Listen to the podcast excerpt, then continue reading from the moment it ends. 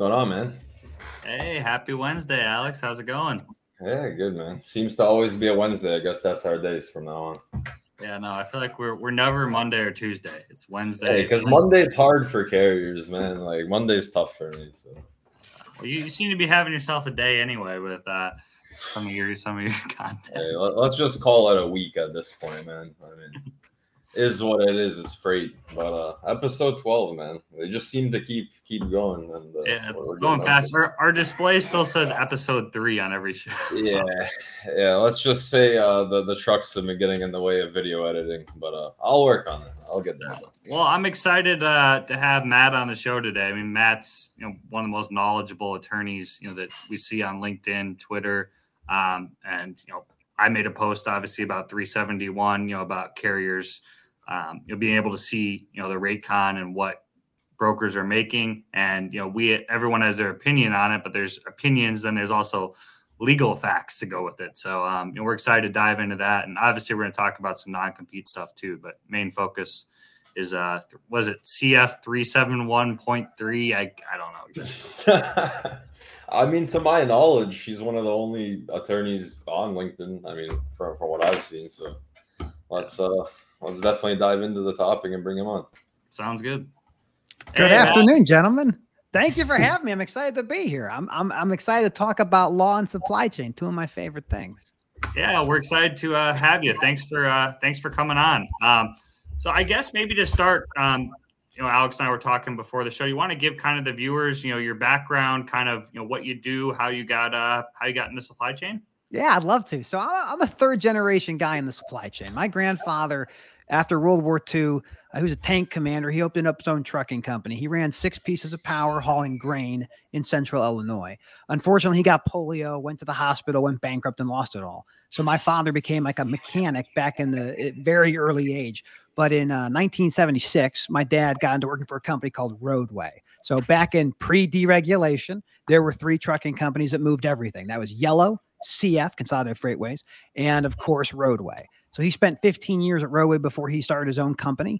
And that company is called Outsource Fleet Services because that's the trend at the time. And we were the largest maintenance provider for a, a little company called Roadway Package Systems, RPS, which later became Caliber, which later became FedEx Ground. So I've been in the supply chain for a minute. Uh, back in 2010, I graduated law school from Michigan State University College of Law, and I represented trucking companies, uh, mostly in catastrophic accidents, uh, insurance defense work. I did that for a few years before going in house with my father's company, and we grew that business to over 100 mechanics, 40 mobile service trucks, and a fleet of rental and leased switch tractors, spotters, hostlers, shunters, whatever you want to call them. And then we sold the business in 2018. He exited, and I uh, went to work for the company that that that had purchased me, and that was a company called Dickinson Fleet Services. I did that for a year and a half as like a VP of sales, and then I had a non-competition agreement, so I had to figure out like what am I going to do now. And I was legally prohibited from repairing commercial vehicles for money for a period of time and I ended up going into software. So I did software sales for a couple years and kind of bounced around. And these days, I have uh, my moniker people know as the armchair attorney. It's a small little law firm that does stuff uh, mostly supply chain and commentary. And I am a vice president of sales and marketing for a company called Contract Leasing Corporation. We are one of the largest trailer leasing companies in the United States. We operate about 18,000 trailers. That's trailers, chassis, and refrigerated trailers, also called reefers. So I, I love trailers. I love law. And that's kind of my very quick overview of how in the world I got here. It's very cool. I, you have a very unique story. Everyone, it's always cool hearing how people got into supply chain, but that's uh, definitely one of the more unique ones. Once you're here, you don't get out. Like there's a point in everyone's career. You're like, okay, what what day did you realize you're never going to get out of this business? And then you know, I, I kind of knew that by about maybe seven or eight years old. So it, it just it is what it is. I think that's a good point. I mean, I think anyone that entered supply chain more often than not didn't really think they were going to, but once you're in, you're in. Like uh, once the hooks are in, you know, you can't really get out of it. Well, everything comes on a truck. I mean, before you think about like how it got to your doorstep or how it got to the retail shelf, it came on a truck from a warehouse or a distribution center, and that probably came on a chassis in a container when it got off a boat. And the boat went across the ocean where the thing was manufactured half a world away. So what I tell people is like, you don't know you're in supply chain but all of us are in supply chain. We don't get to opt out of it. Like it is just the way that everything operates. Yeah. yeah, I mean, without trucks, you wouldn't have anything behind you in that room. So. 100%. I mean, if you look at the numbers, like for high school educated men, driving a truck is the most common job in every single state in the union. This is a job that moves America, and yet it's one of the top seven, I think, most dangerous jobs in the country. So I, I look at myself as an advocate for truck drivers, an advocate for brokers, advocate for mechanics, because this world doesn't move but for those people. And that's why I get to be very fortunate to come on programs like this and talk about whatever legal topic people are interested in, because at the end of the day, we're all bound by the same laws that affect everybody else. Yeah, I mean, no, I think I think mechanics don't get enough love now. Now that you mention that, because I used to work in a garbage company, um, and our mechanics were like our best friends. You know, if the truck goes down, they can fix it for us. We had in-house mechanics, and until you just said that, I think nobody really talks about that. Like, without heavy duty mechanics, like the trucks wouldn't move, and that's it. Yeah, to, to build off of that point, like we talk a lot about driver shortage, and there's a lot of facts that say that's really not a thing, but mechanic shortage, absolutely. Uh, we have told people that if you want to work uh, in the trades, you're not being a successful person. And we desperately yeah. need people to realize there are good crews. I remember one parcel carrier trying to hire a day shift mechanic paying $48 an hour. And this was about five years ago. And they couldn't find anybody because the skill sets are just so uh, hard to teach these days. I mean, I think that's because, like you had just said, um, the school system, I, I fell into it too. They tell you, you know, if you go into trades, if you go into anything, where you're using your hands to make money, that you're a failure at life. I mean, Absolutely. You have, to, you have to go to university. You have to be book smart. You have to have an office job. Um, and I mean, I think South Park made an episode about this. Eventually, it's going to catch up to us, and there's going to be no guy to come fix your toilet. There's going to be no guy to come build your deck, and et cetera, et cetera. Um, Absolutely. I think I mean, that the school system's to blame for a lot of that. And, sure. and, and even building further on that, like we can find you know, automotive mechanics, finding a trailer mechanic, someone who knows how to weld and do body work on a 53 foot van, like that's hard. Doing aluminum welding, that's tough. And we don't have a single school that I'm aware of that does a trailer only mechanic certification. It's all let's get to diesel, let's get to refrigeration. And there's a lot of opportunity in those beautiful, beautiful 53 foot vans with swing doors or 28 foot pup with roll up doors. These are topics, you know, I actually never thought about until right now. Like you said, um, I mean, I've had a lot of trailer damages over the years. And like just to get one panel on the 53 drive and replaced, like that can take you sometimes weeks to find the guy, to find the panel, and the cost is astronomical. Just for so a single uh, we when we were running maintenance for FedEx Ground, we were the largest vendor for FedEx Ground for over 20 years. We had all the of California. Um, we were running shifts three uh, three three shifts a day, so shops were always open, running 365. Um, it, it's tough. It's a tough business, but we need mechanics. And there's great people like Tyler Robertson at Diesel's Laptops, American Diesel Training Centers that are putting out really good content around educating mechanics.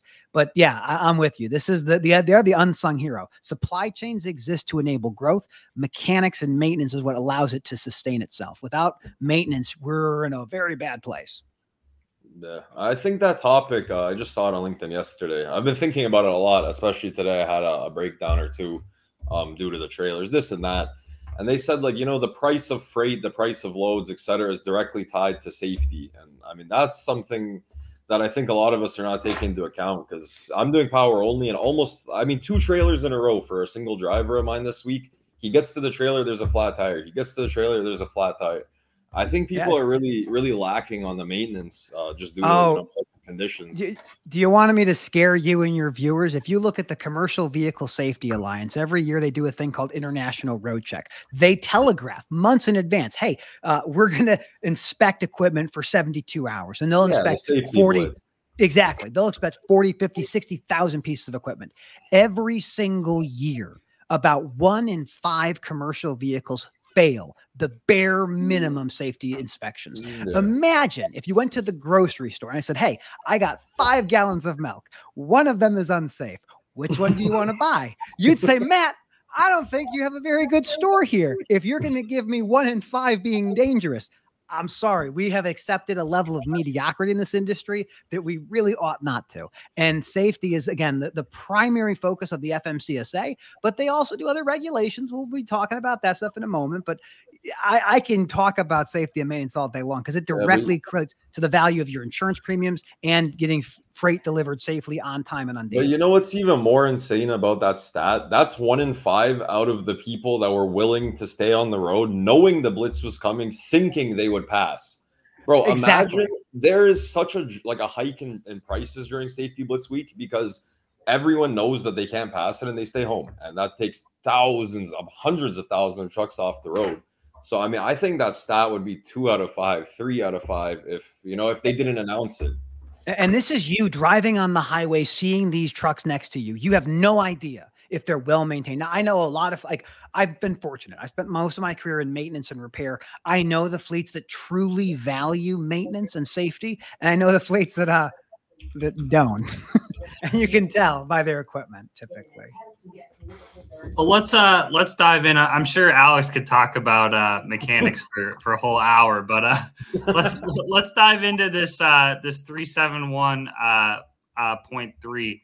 Um so this is kind of what we, you know, the a big topic on Twitter, you know, we've seen on there. Basically, I'll let Matt explain it, but basically this is you know what shows that if a carrier wants to know what a broker got paid, um, that's kind of what this is. Matt, you want to kind of you know, yeah, absolutely. So this is a this is a holdover of the pre-deregulation era. So you have to remember, um, in the old days, everything was regulated. Everything had to be priced in a very specific way and people had access to different information. As as time went on and deregulation took place some of these regulations kind of got pushed under like for the example the fmcsa now fmcsa cares a lot about safety. That's like their mission. This is more about broker compliance. It's not necessarily something we think about when it comes to what the FMCSA is is eh, in, in caring about or, or in charge of. But the reality is this reg has been on the books for a very long time. And to your point, it's essentially what you have to provide to a motor carrier if they ask you for it. And if you're a broker, what has traditionally happened is you don't want to do that. So, what you'll do in some cases is you'll have an agreement that has a waiver of this. So if you're a motor carrier and you want to get access to this, you might have signed a document without realizing it that says you don't actually have a right to these records. But at its very basic fact, you must, as a broker, provide information to the driver if they make the request. Now, there's not like a this is the form you do it or how long it takes, what the penalties are. And that's why it's been so ambiguous for so long. But this idea of broker transparency is not new. It's, it's very important for everyone to know. Like, this is not like a, oh my gosh, we're just now talking about it. This has been talked about for decades. It just goes, it's ebbs and flows based on whatever's in the news. But this is the exact regulation that is on the books and it is actual law that brokers must comply with. And people seem to be surprised.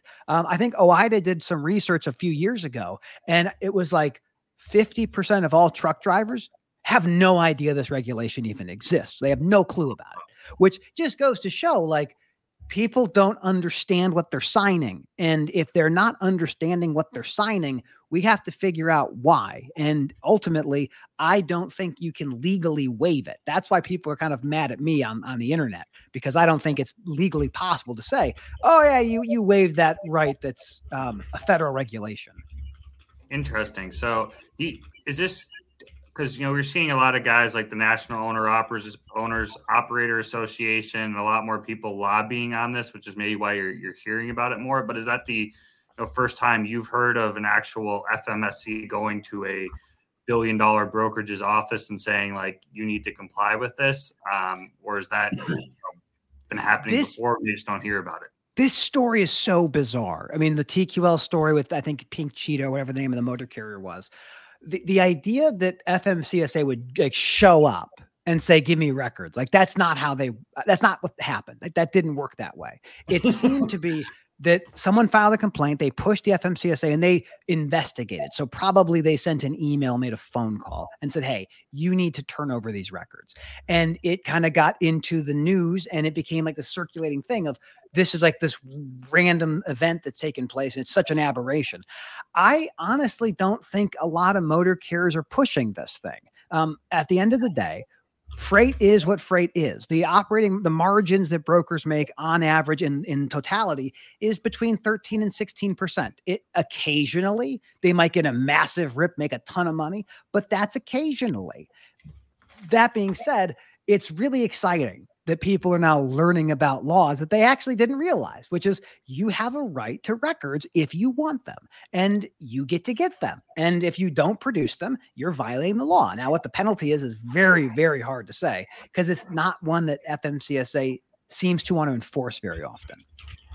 So you think there could be legal, based on what you're saying, is that brokerages in their carrier packets that waive this right for carriers to see that that you know they're basically waiving a federal law and in your legal opinion they can't do that. So there could be you know legal action against brokerages for yeah. for doing that. Yeah and i'll be very let me be very clear. I i'm not a lawyer for any of your audience members. I'm just giving like I'm, this is not legal advice. If you think you need a lawyer you probably should get one. Um, that's my disclaimer. But i'll say this is if you were to say to somebody hey we're going to waive minimum wage for you as an employee. And you say, that sounds great. Um, I don't care what you decide you wanted to do. The law is the law. And some people say, well, the regulations are different than the law. And the answer to that is no, they're not. Like a statute, a, a, law passed by Congress and then uh, signed by the president is the same force and effect as these codes that we see in the CFR, the, the, the, the big amalgamation of all the federal rulemaking stuff. So to your point, um, if someone says, I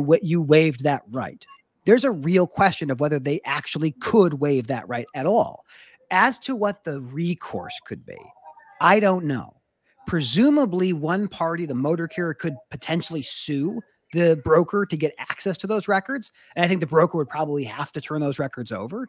I also think this helps build the case that OOIDA has been talking about for a few years, which is OOIDA's position on this eh, reg, the 371.3, is it's not strong enough. Their recommendation is the moment the load is done being moved, that data from the broker gets automatically sent to the motor carrier, everything about that transaction. That would be bonkers. That would be substantial to comply with that. But if brokers want to drag their feet and not comply with the, the laws that sits today, maybe they'll comply with a law that's a little bit more robust. Do you, in your just your opinion, do you think it's headed that way, or uh, if you were to take a take a guess? I think that the, the, the challenge we have, and I think Ken Adamo had a great discussion on this in that Overdrive article, is, is what do you actually get out of it? Like, do you make brokers make less money? Do you, as a motor carrier, make more money? Probably not. But if I'm a motor carrier and I want to spot check my broker partners to see how they are performing and how what I do for them, I think that's interesting and useful. I think the ultimate pathway of this is some level of increased enforceability around the transparency.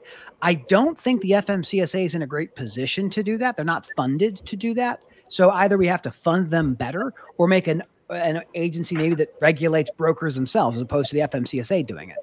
I, I don't know where it goes. I think it's an interesting flash in the pan, and I'm glad people are talking about it, but I don't know practically what long term impact it has because it doesn't really affect the rates, in my opinion. Yeah, I mean, I think this was the argument that I've been seeing the most, or I guess the argument that I've seen the most that kind of makes sense, I guess. I mean, I have my opinion on it, but what would you say? This is the argument that if we know the rate the broker has in it, now the shippers like gonna see what they're paying the carrier drop the rate to the broker so that way it more reflects what the truck's actually getting paid and that takes money out of the broker's pocket et cetera et cetera yeah i mean brokers benefit from a lack of um, data transferring between parties that are involved with the transaction. Like the broker's value ultimately is knowing things the shipper doesn't know and knowing things the motor carrier doesn't know. And that lack of knowledge and that lack of transparency is where the margin becomes where they get their, their money. Ultimately, I, I don't know really the best argument for you know why this thing is so uh, uh, frightening for so many brokers. I don't think it's going to push rates one way or the other, but it will show, at least from my opinion, that brokers are complying with the law. The thing that I go back to is just because the law doesn't seem to be very important right now doesn't mean you get to circumvent it. And the idea that a motor carrier can waive something around a federal regulation, it's like if a carrier said, "Oh, I'm going to I'm going to have a waiver of my annual inspection because the shipper doesn't care if I have an annual inspection. Like, I don't care what the shipper wants. I don't care what the broker wants. If the law is the law, you enforce it or you take it off the books. Do something different. Yeah. And and I kind of have the the same same take as you. I mean, I, I don't think it's gonna, you know, change change a whole lot. I mean, I agree with you. I mean, I think most brokers go the average margin somewhere between 13 and 16 percent.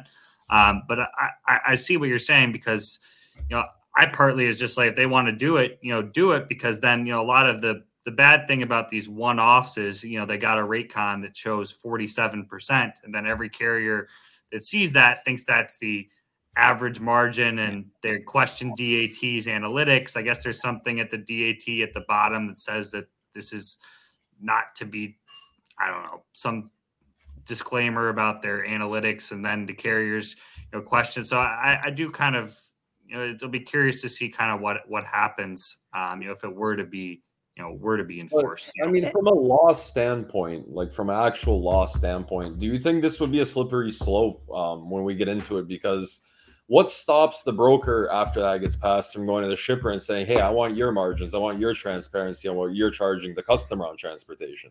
I mean, this is the reality. Is like I think almost all the data is discoverable. Like if you're a, a enterprise shipper, maybe you're publicly traded, so you have access to certain information. What what I go back to, as opposed to the slippery slope, I look at the pattern and practice we have as just entities in this eh, eh, in this industry generally speaking.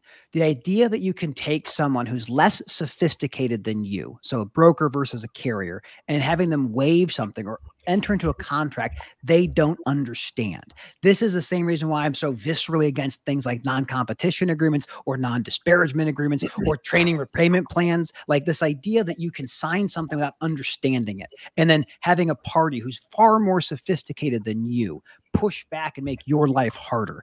I don't like that. And so if if we're going to say the reg is is dumb, we're going to circumvent it with our contract. That is in my opinion, not a, a, sustainable path forward. The reality is the reg is there. You either obey it or you take it off the books. If you think you can circumvent it with contracts, ultimately, I think that will not be successful. But again, um, the value of the data is not really clear, but it is important that it is a thing that motor carriers should have the right to have access to. And waiving those things is not something I think is possible.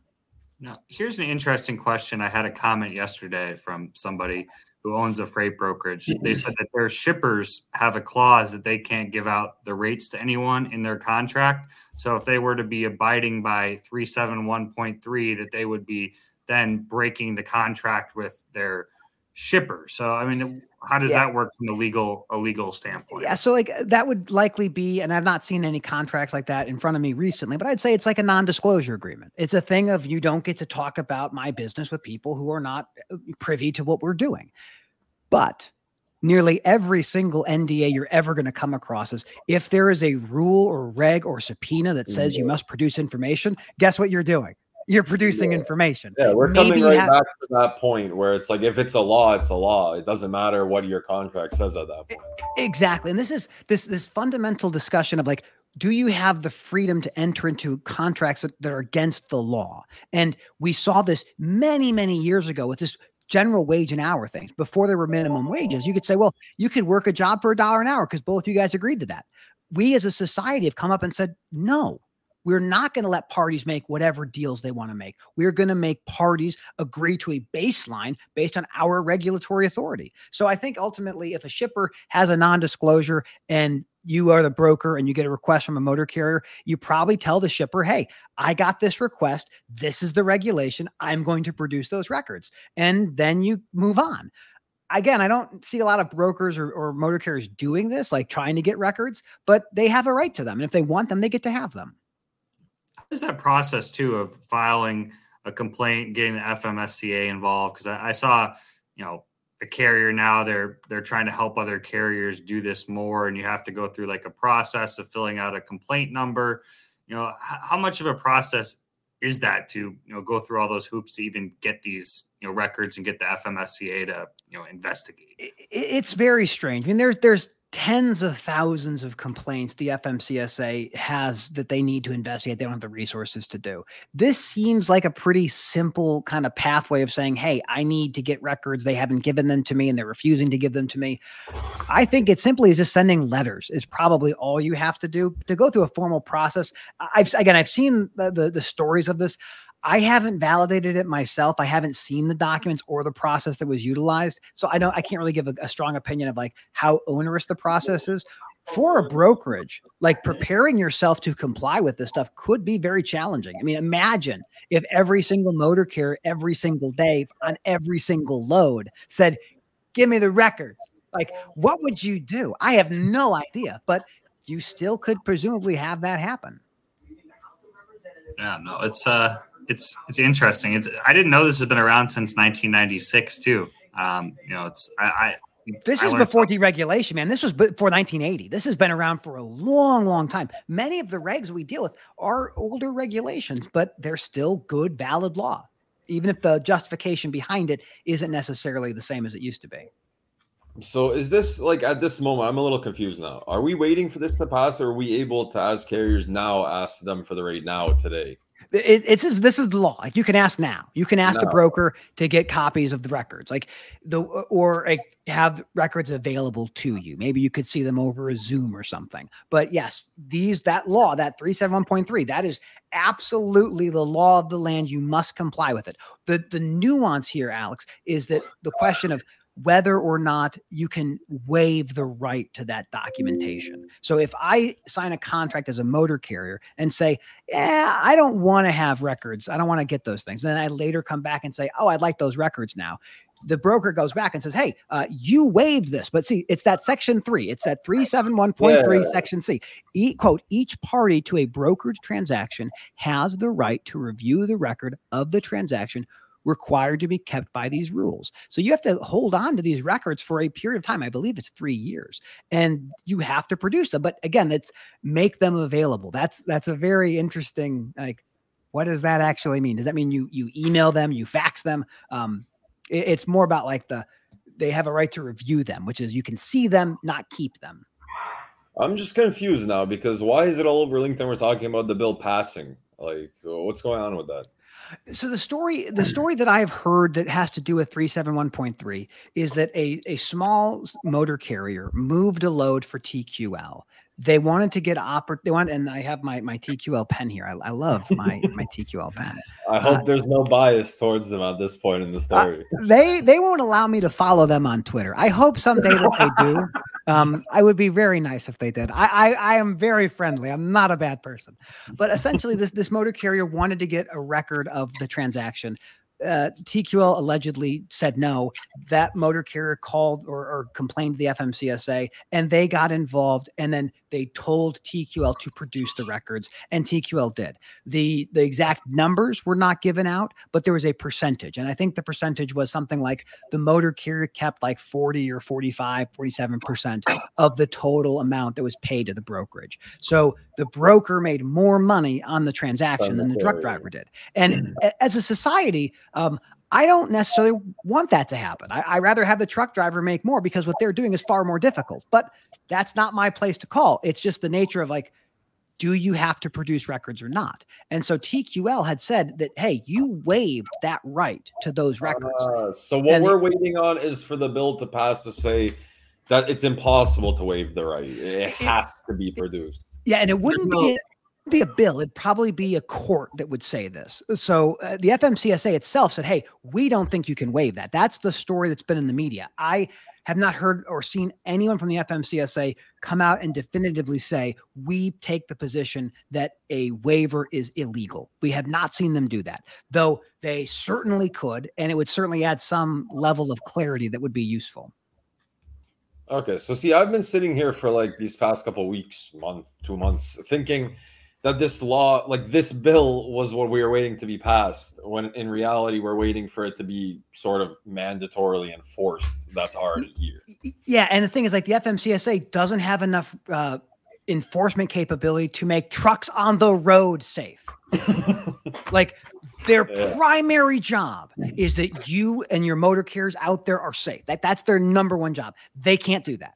Like they're not able to do that. When we we I mean we would need, in my opinion, far more investigators, far more you know inspectors to actually put a dent into this idea of one in five vehicles being dangerously unsafe. That being said, um, what we're waiting on really at this moment is one, either new laws around broker transparency. And there's been a ton of chatter on the FMCSA doing this. If the FMCSA moves forward with more robust uh, transparency rules, it would likely be several years of a process where they would put out a proposal, they'd get comments, they'd make a final rule, and then they'd enforce the final rule. This is on the books now. This exists today. If you're a broker and you get a carrier saying 371.3 requires you to give me the records, um, either you're going to produce the records or you're not going to produce the records. If you choose not to produce them, there's a possibility the FMCSA would say, hey, produce the records. There's no penalty, there's no fine, as far as I'm aware. There's no fee shifting. So ultimately, there's not a big um, lever you can pull on punishing a broker for not complying, but they are required to comply.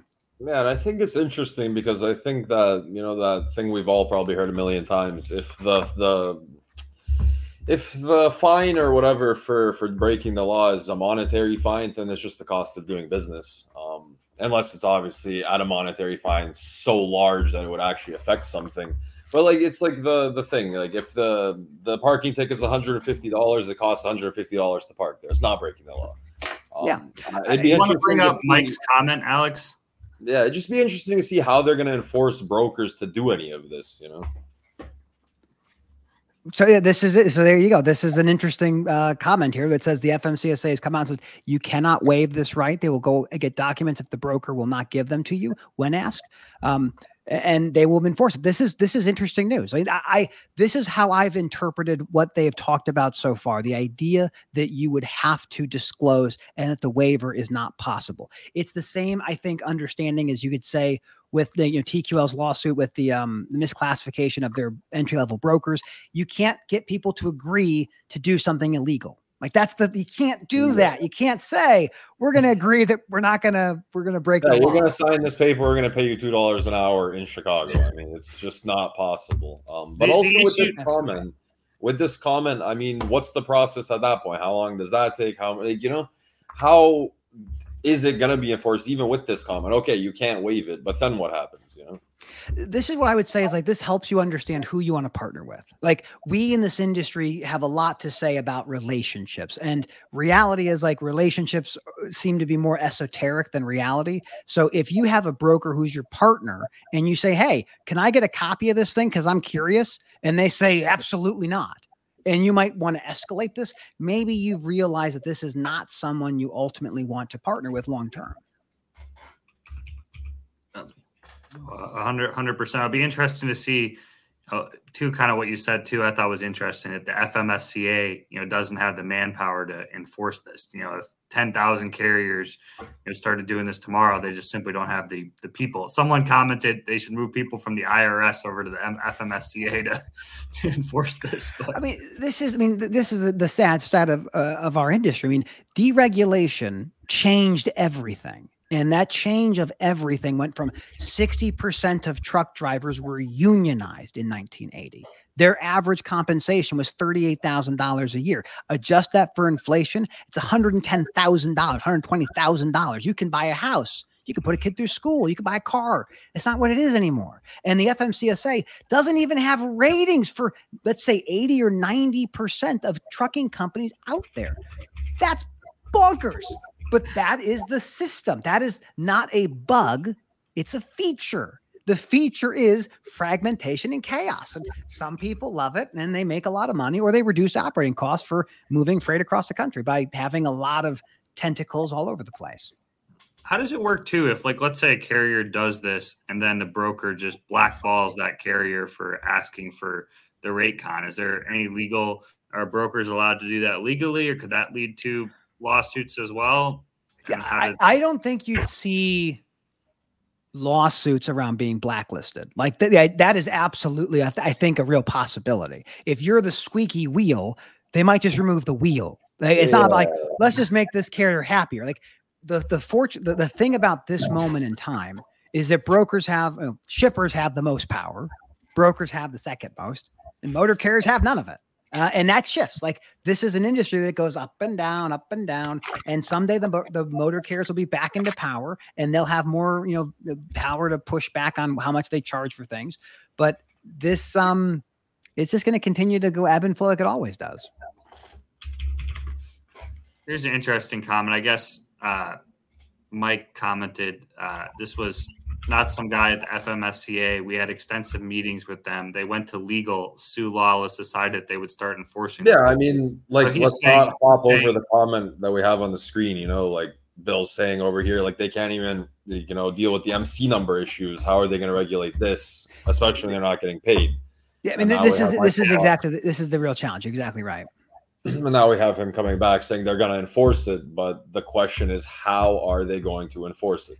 I mean, like I mean, the way that we enforce a lot of regulations is, through private litigation. So like there's there's pathways. You say, look, yeah. we as the regulator, we can't do this. Like AB five is a great example. State of California is not coming and knocking on people's door and saying, you misclassified, we're suing you. What typically happens is a motor carrier uh, gets a lawyer and the lawyer says how did they classify you? Oh they said you're an independent contractor. That's interesting. How about yeah, we find out that's actually what it is all of these things as a carrier is all of these things go into private matters and that costs you money. And now like let's say you get stiffed for for a couple grand by a broker. Now you go get a lawyer. By the time it's all said and done it's been two years you spend more than what they're owed you know?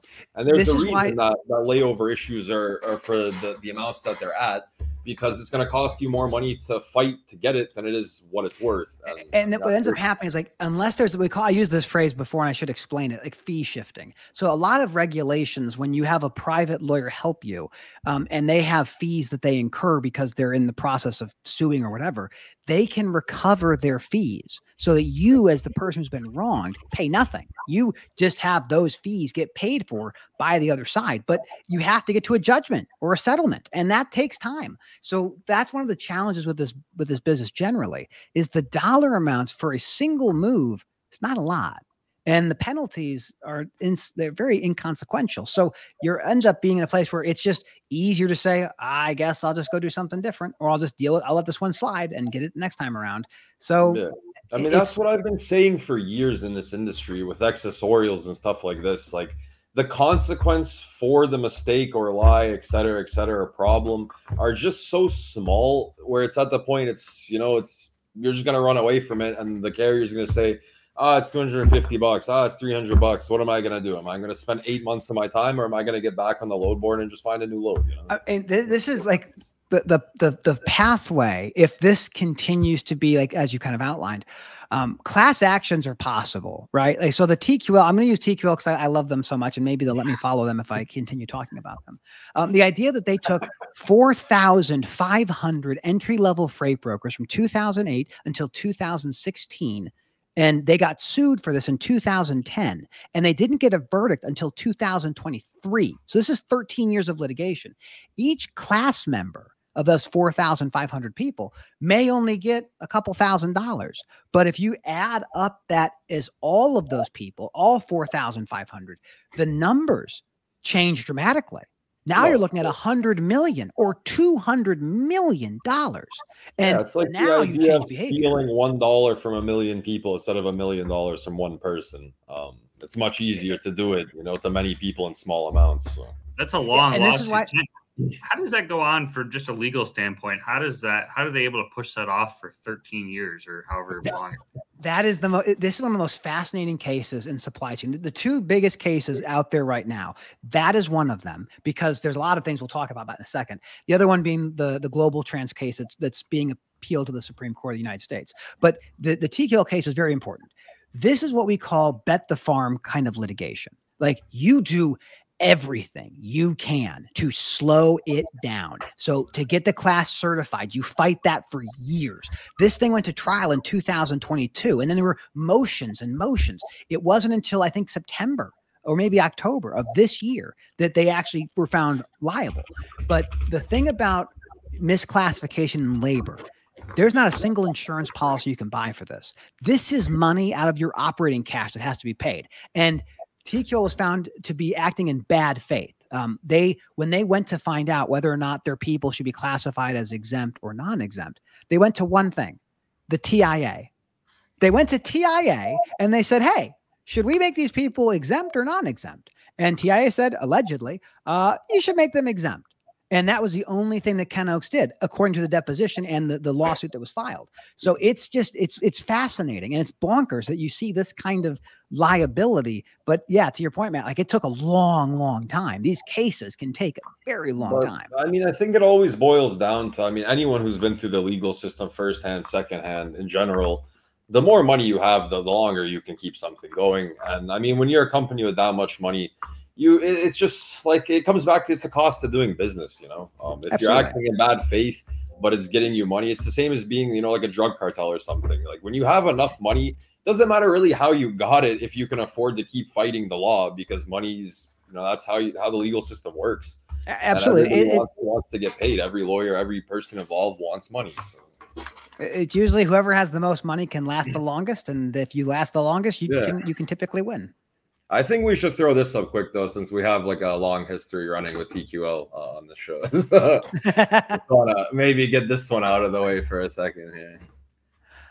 I, I love those guys. Look, the reality is like this industry is is built off the backs of very hardworking people, and there's people who are trying to do whatever they can to to go as close to complying with the law as they possibly can, while still you know maintaining the operating margins. I mean, I think require. that's just you know capitalism in 2023, and I mean, big corporations are. Every single person is going to fly as close to the sun as they can until they get burned. I mean, everyone's going to play with that gray area. Everyone's going to push it to the envelope when it comes to taxes, when it comes to labor shortage or pays. And, I mean, I think that's just kind of the culture. It's gotten to a point where the corporations have grown so large, and you know, you have like the one percent of the people in the world have like all the money.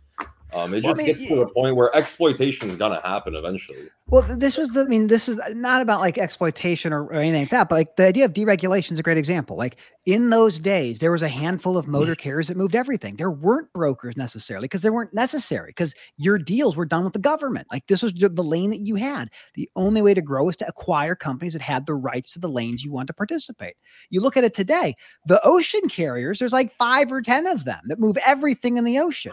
You look at us in our supply chain, and no one has more than 20% market share of anything. It's all fragmented. And, it- and it's done that way on purpose to make sure that rates stay at some level of being low. And I mean, there was a day, a time when the Teamsters could stop the, the entire country. The Teamsters could stop every single thing in the country from moving. That is not the case anymore. We see that with the death of Yellow, a 99 year old company that had existed before there were highways, before there were containers, before all of before there was ELDs, and they couldn't make it ultimately. And just to just to reiterate, because uh, there was a comment about if you didn't comply with this, you could risk getting you know arrested without complying with the federal rule. But there's no there's no penalties for brokers not complying. Yeah, there's no criminal penalty like that. 371 1.3. Yeah, you you would. I mean, I I do not know the, the exact penalties that someone could face because they're not clear in the statute. But I do not believe that you could be arrested or criminal prosecution around failing to comply with something. Maybe monetary fines, maybe removing authority to do business. Those are you know, levers the government could presumably pull, but they're not going to send uh, uh, the Department of Justice down your back saying, "Hey, you didn't give that motor carrier those records from that load from Aldi. You're in trouble." Yeah, like I mean, when you look at it, I mean, the idea of them sending in like a hit squad to arrest a TQL executive over not sending a piece of paper, A- And I would say that's a really good point. it you bring up, just 'cause, like, sounds wild. You know? the, the initial story was there was a raid, and that that kind of story, when you when you sensationalize this, it makes both sides look far less credible. You have to be very specific. That's why I've been kind of cagey on 371.3 as like what exactly happened with the FMCSA and that particular case, because it looks like FMCSA got involved. Maybe it was simply just a letter that they did. They absolutely, as far as I can tell, never went to the building and said, give us these records. I just, I, I don't think that that did not happen. I don't believe, and it just would need a lot more validation for that to be considered accurate. No, yeah, I mean, that's like a scene from a movie, man. That's like Wolf of Wall Street when they come in to get the right. Like, I mean, it's just not really how the world works these days. Um, I mean, like you said, if if you were there, if it happened, it might have happened. But I mean, I don't see a law going into place where it becomes a criminal matter. Um, no, to, to no, not, not at all. I would see this as as a business matter. You know, this is not going to turn into criminal law um, when we're talking about you know paperwork records, transparency records. Um, I, I, don't see it going to criminal law. That's very, very, you know, that's very high, high of a punishment for for what we're kind of dealing with um, on the matter. Yeah, I, I tend to agree with that. I mean, I think ultimately th- we want to have people follow duly enacted laws, whether they're regulations or they're statutes. And I mean, ultimately, bring Michael Bost on if you're okay with it. If he wants to call in, if he wants to come on, I mean, he seems to, to, be very I, invested in this. So. Yeah, I think we'll do we'll do a separate show with uh with Mike. We want to we want to stick for the for the legal standpoint, but Mike, we can get you on to talk. Uh, Mike Mike thinks differently, I guess, of of that they actually went to the TQL office, but we uh, can. it's certainly possible. I, it, it, would be very interesting to see the FMCSA knocking on the door for records of a, of a single transaction, but it who, who knows? Maybe. I, I think the FTC does get more involved if it's, and you can correct me if I'm wrong for a legal standpoint, if it's you know deceptive fraud you know if they like build a case over a couple of years of a company doing bad bad business then the ftc can come raid offices and you see that with you know boiler rooms type of sales yeah, things. And, and, and FMCSA does audits. Like they'll come into a company that's it's, it's on probation probation for what the, or intervention status, and they'll look at all your maintenance records and your and your vehicle records. Like that is that kind of stuff absolutely happens. But we have to remember the FMCSA is designed as a safety regulatory agency. They're not really focused on broker transparency. It's just not something that they're um, really in the weeds on day to day. No, 100%. Well, we've kind of talked a lot about about this. I know there's a topic, you know, I don't want to miss out on this because it's a topic that you and I both care a lot about. But where are we kind of at with you know non competes? And I kind of wanted to because I see non competes brought up on LinkedIn and Twitter sometimes. I think there's a lot of you know misconceptions. A lot of people are like, well, this part of it makes it inaccurate or this not enforceable. But I think kind of what we are just talking about about that TQL case for you know 13 years, even if there's it's not enforceable or this, this, and this, it doesn't mean much if you still have to spend money to defend yourself on these. Yeah. On these so uh, the, the, this is a really important topic that I'm incredibly passionate about. There are these things we call post-employment restrictive covenants. Um, they're after you've left the job and their obligations that you have with your former company. Oh, and these things come in all sorts of mm-hmm. flavors. Non-competes, one of them, non-solicits, non-disparagements, non-disclosures, treatment repayment plans. Like all of these things are things you have to do after you leave the job. With a non-competition agreement, one in five working Americans, about 30 million people, have signed a non competition agreement, are under an existing non competition agreement. These documents are designed to prevent somebody from starting their own business or working for a competitor. They have to be reasonable as it relates to how long they go for. Is it a year? Is it two years? Is it five years? They have to be geographically reasonable. Is it your city? Is it your state? Is it the whole nation? And you have to be very specific on the business that you're not allowed to do, um, whether it's like brokering or, or selling some sort of SaaS product or whatever. Um, we see them everywhere. They are in, they're everywhere in the medical field with doctors, with anesthesiologists, with nurses. In our supply chain, we see it with salespeople. We see it with brokers. We see it everywhere. These things are generally enforceable they are generally um, not out of the ordinary.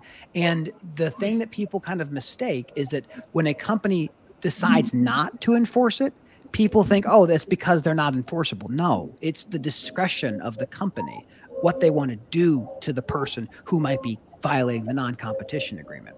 The FTC, the Federal Trade Commission, has put out a proposed rule earlier this year that would ban non competes for just about every single application. That being said, um, over 20,000 people commented, the, which is an incredibly high number ultimately. And the FTC will likely put out a final rule sometime in March or April of 2024. That being said, the Chamber of Commerce of the United States, the American Trucking Associations, a lot of big businesses have said if this thing gets finalized, we will challenge it, we will sue, and we will we will likely prevail because it's a very real question of does the FTC have the authority to ban non-competition agreements? Can the FTC enter into a, the, the, private contract between a, an employee and a hiring entity and make it illegal? Some states ban them outright. California is one of them. Some states regulate them pretty significantly. Illinois is one of those. But these things are per, they are pervasive they are pernicious and they're awful. They're terrible for workers, they're terrible for customers, and they're terrible for shareholders. And ultimately, they will go away. It just depends on a question of uh, when. See, this is the thing. I mean, I'm not obviously. Don't get me wrong. I'm not on the side of non-competes, non-solicits. Um, I personally think obviously they don't need to be there, but if they do go away, are we going to see, you know, issues when it comes down to people going and stealing customers? Like, there's an argument to be made that if they're gone forever, you know, there's good and bad that's going to come out of all of that. How do you, as a company, then hire people and enforce them not stealing your whole book of business from you? You know, yeah, so like just to steal from you.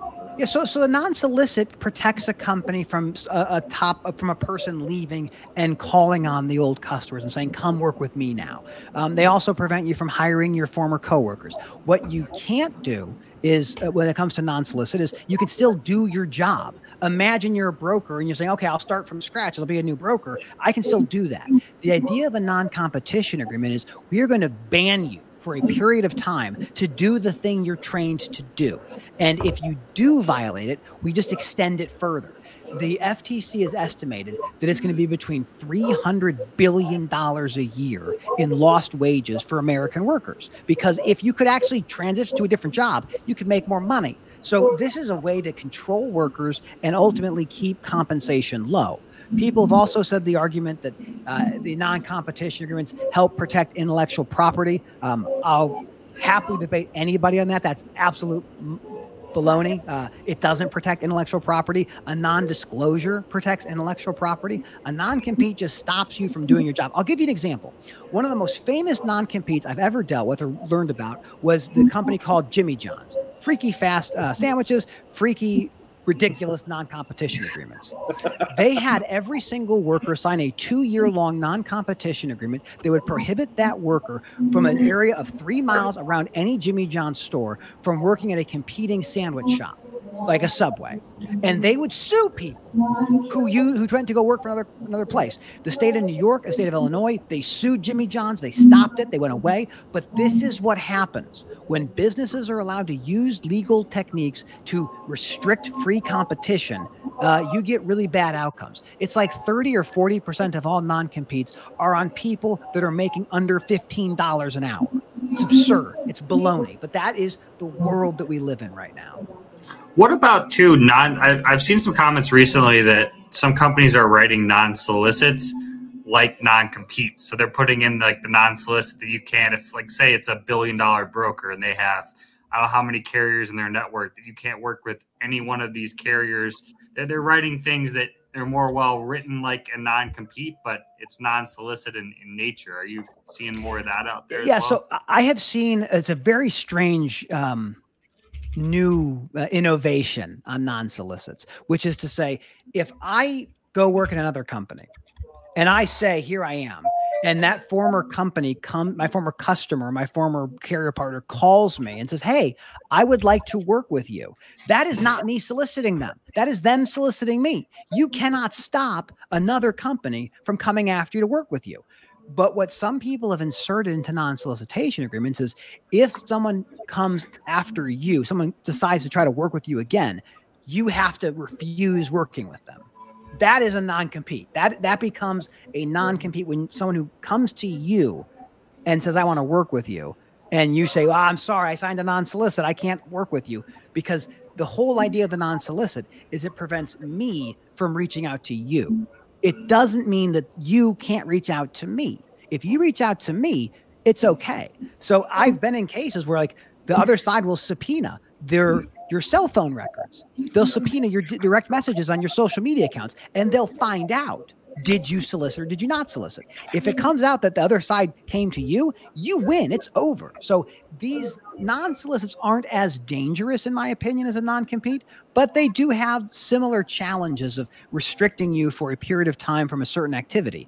I wish more companies paid you for those things. Like, hey, here's ten thousand dollars, sign the non-solicit. Like that makes more sense to me. But most of the time, it's hey, sign this document or we're going to fire you. And you're like, well, I don't want to sign it. Well, that's okay because you're fired. Uh, it's just the nature of how these things function. I think you brought up a good point because a lot of people think, well, if I just get some document that shows that my customers emailed me after I, I left, that it'll be okay.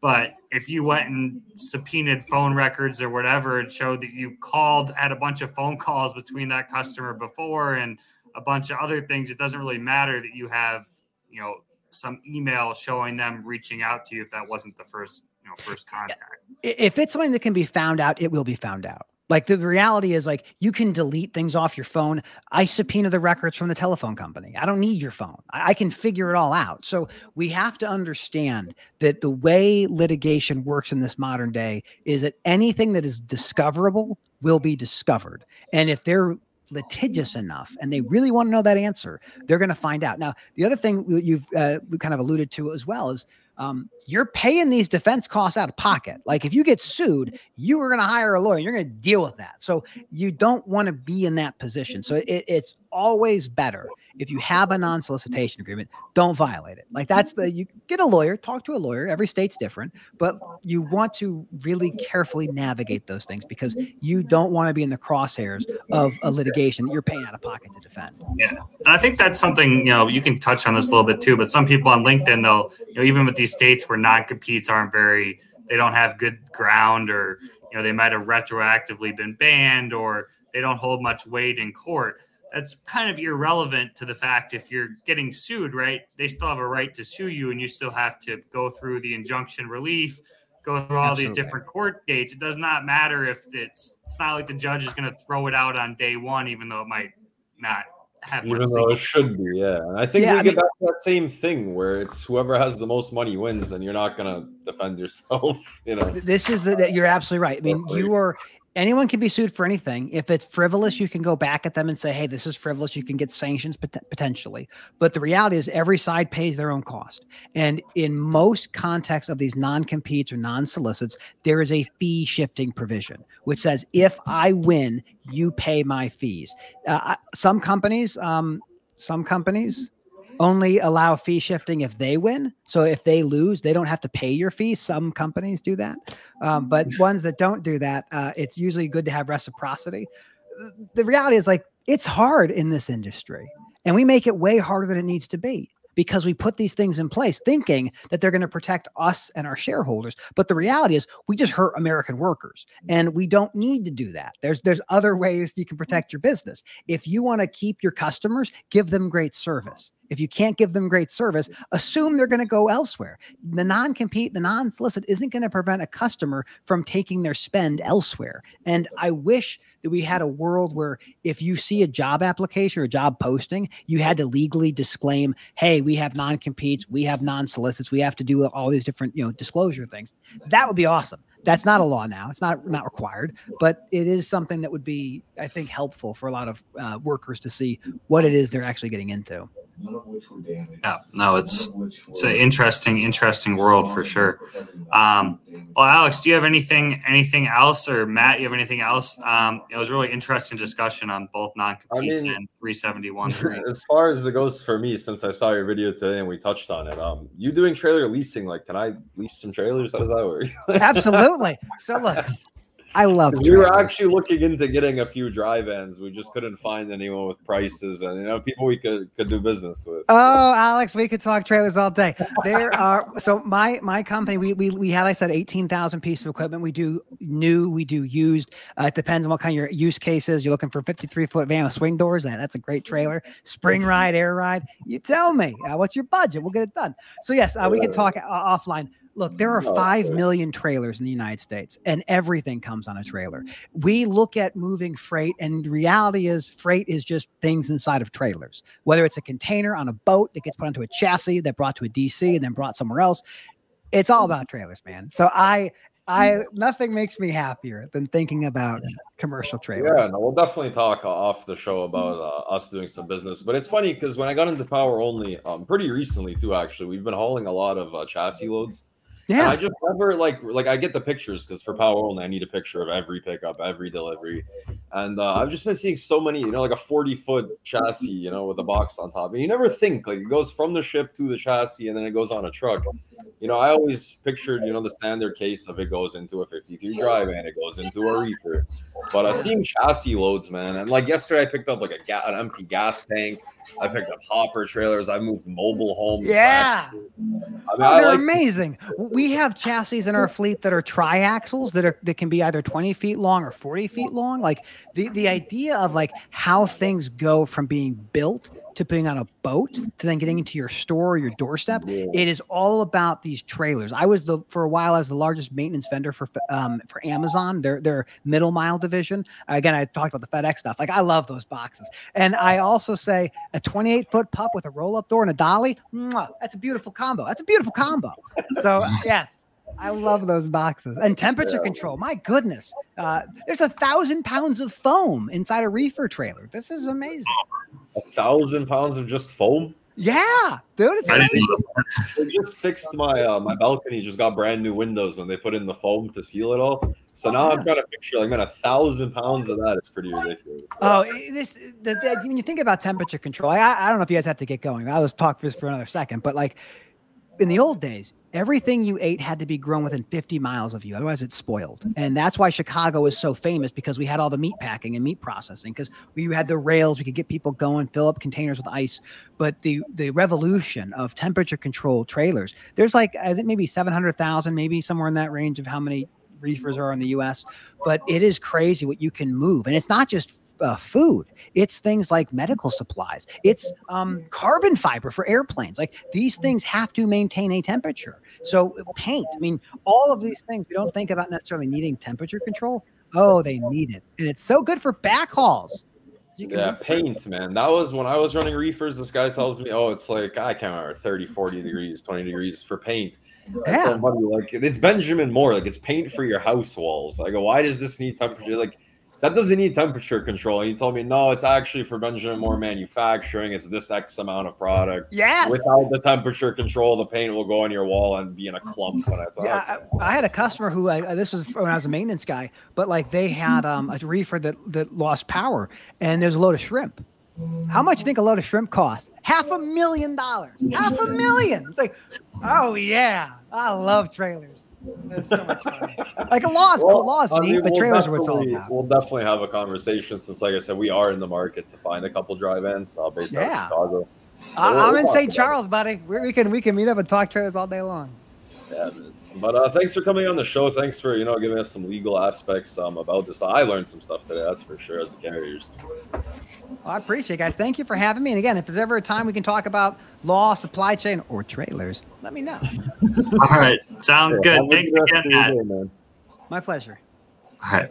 That was uh that was good. I, I enjoyed uh Matt's a really entertaining, smart guy, and you know, it was uh it was great yeah, having him. Great vibes, man. Just such a chill dude that's my first time actually having a conversation with him after seeing him. Obviously, see him around on LinkedIn every day. But hey, we so, we totally forgot to do our sponsor too. Um, you guys see the uh, before our show, uh, the label HD Ships. They do sponsor our show. They are a premier agent program um, with a lot of different benefits, um, and we're proud to have them as a sponsor of our show. That's why you see their logo in the um, bottom right hand corner.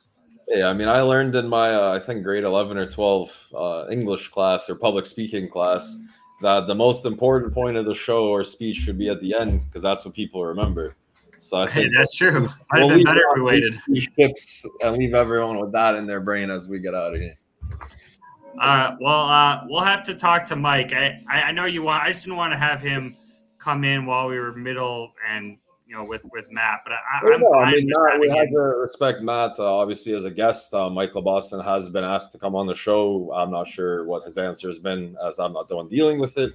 But as he's very active in the comments, we'd love to do a show with him, and uh, you know, let's let's keep this topic going, maybe into a Friday show or something like that. Yeah, no, yeah, Mike. Like I said, I saw your comment and call, and if you want to come on and you know, guys, share your perspective on this, you know, from the NOA OA, um, we're happy to have you on to have your uh, your perspective on it. It was it was cool to see the legal the legal aspect. I had no idea this has been a regulation since 1990. Yeah, no, that's the thing. I thought this whole debate was like we're waiting for this bill to pass, and now that we've spoken to him, he's like, "Buddy, like you can ask any broker at any time for this record." Now it's up to them if they're going to give it to you or not, and nobody's really putting a gun to their head to make them give it to you. But uh, it's definitely you know the legal aspect that's. Um, something that's overlooked and not spoken about. And I think people are just getting, you know, kind of it's just a lot of speculation, but now we've kind of have some legal background. And you know, that turns it from a gray area into something a little more black and white um, as to what the law actually is. And um, you know, it was, it was, a good episode. It was cool, cool to learn yeah. about that. It was interesting too. That other group he mentioned, Matt mentioned, that was trying to make it more uh, strict. You know, that said what what was the name of the group he mentioned? I forget, but he that we're trying to make it so right after a load, a broker would have to submit all the data over immediately. They're lobbying for that. That would be. I mean, I think like from what you know, my idea would be is like, hey, you know, just when you're booking a load, the rate con should just say like the broker's price and then the carrier's price. I mean, I feel like that's just so much simpler, and people are fighting for the transparency of the rates. So I don't see why there has to be all of this information baked into something where it could just be you're really really what carriers and people are asking for is to see the broker's dollar mm. amount paid from the shipper. So i think the simplest solution is hey you get a rate con or they tell you on the phone i have five grand i'll give you two thousand do you want it or no? You get a rate con that says broker got five grand you got two grand. I mean that just seems like the simplest solution to this transparency thing in my opinion uh, it'll be uh, it'll be interesting. That was also I thought it was interesting too that basically if a shipper has in their contract you can't give out to the rate to the carrier, that the law overrules whatever contract that is. Yeah, I mean, like Matthew said, hey, it's the law, buddy. Like you can sign any paper you want, but uh, the law, this is the law, and you got to respect it. And uh, let's call it end for episode twelve, man. I got a couple trucks I got to deal with, and uh, we'll, we'll be back here when we're back here. Sounds uh, sounds good. We'll, we'll, probably do a Friday show. I don't know if it's either with Mike or just a casual Friday talk with you know.